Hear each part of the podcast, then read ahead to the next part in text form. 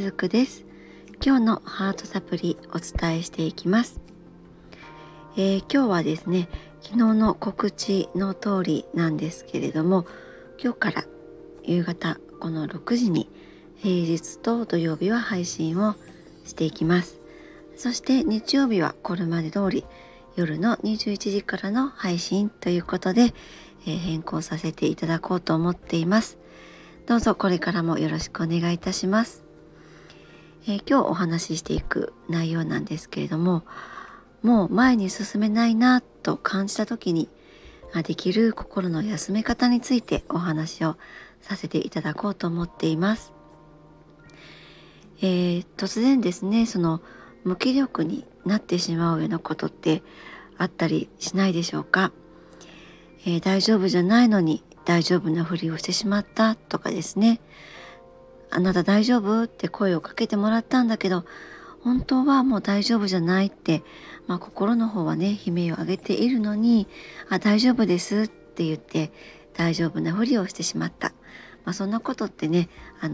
皆さん一度や二度あるとは思うんですよね。で、そうやってその頑張りすぎて周りの期待に応えようとしてしまう人ほど、疲れやすくなったり急に無気力になったりもすると思います。これはですね、その自分自身に対する優しさや慈しみ、これが低くなってしまっていると、こんな風に周りの期待に応えようと頑張りすぎてしまって、ある日突然、いわゆるその燃え尽き症候群のような感じですよね。そういう風になってしまうことってあったりするんですね。で、この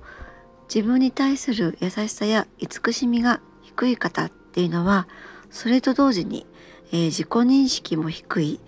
つまりそれは自らの心身の状態を正確に認識することが難しい傾向にもあるように私感じているんですね。で、これをもっとシンプルに言えば、自分に対してあまり意識を向けていないっていうことになるかと思います。自分の感覚を丁寧に感じていないがために、外からのそのたくさんの情報に振り回されてしまって、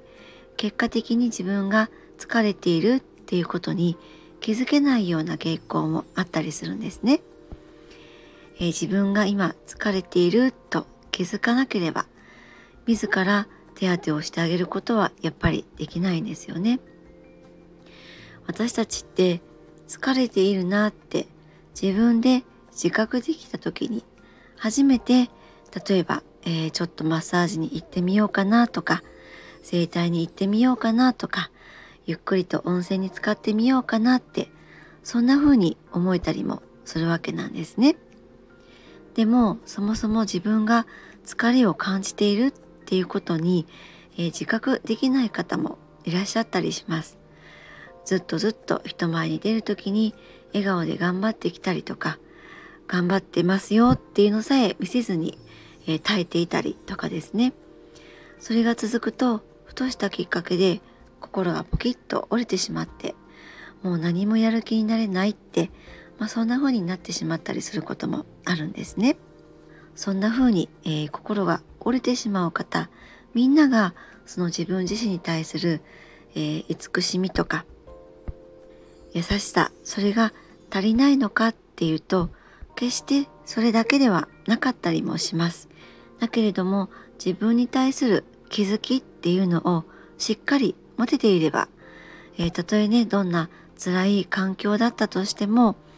そういった環境に自分が今いるのだっていう違和感とか精神的な苦痛をしっかりと認識することもできるんですよね。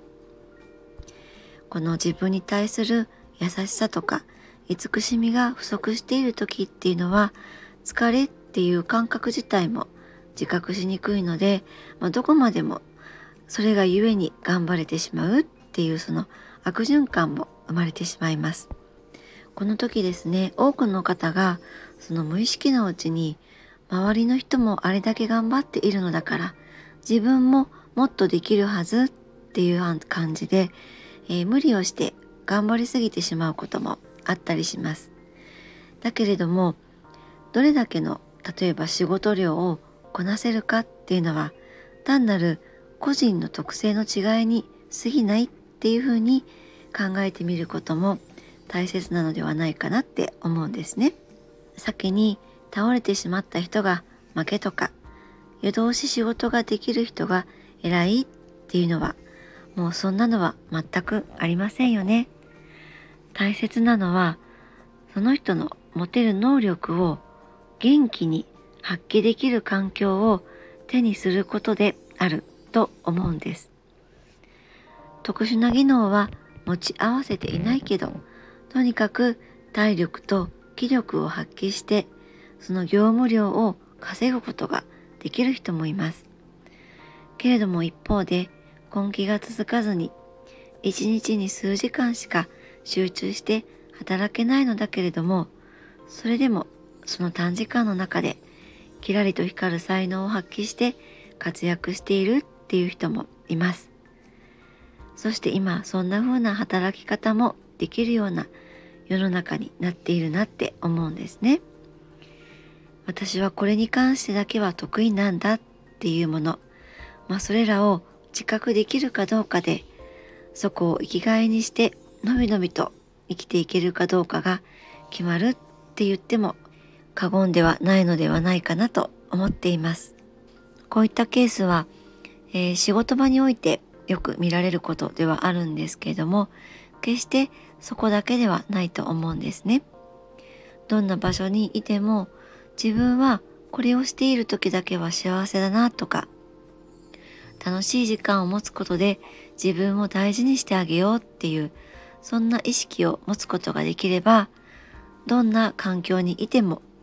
自分の人生を充実させるっていうことはできると思うんですね。私たち人間の持つ心のエネルギーっていうのは無限ではないです。時には精神的なストレスで、極限の状態にまで追い詰められてしまって、生きていくための気力も尽きてしまうことだってあったりします。組織とか周囲の環境っていうしがらみに縛られた自分ではなくて、ただ一人の人間として立ち返る、そんな時間を少しでも持ってみる。そしてそんな自分の心の声に耳を傾けていただける時間が少しでも持つことができたら、心のエネルギーっていうのはまた復活していくものだったりします。はい、今日のメッセージはいかがでしたでしょうか。今日も最後までお付き合いくださりありがとうございました。雫でした。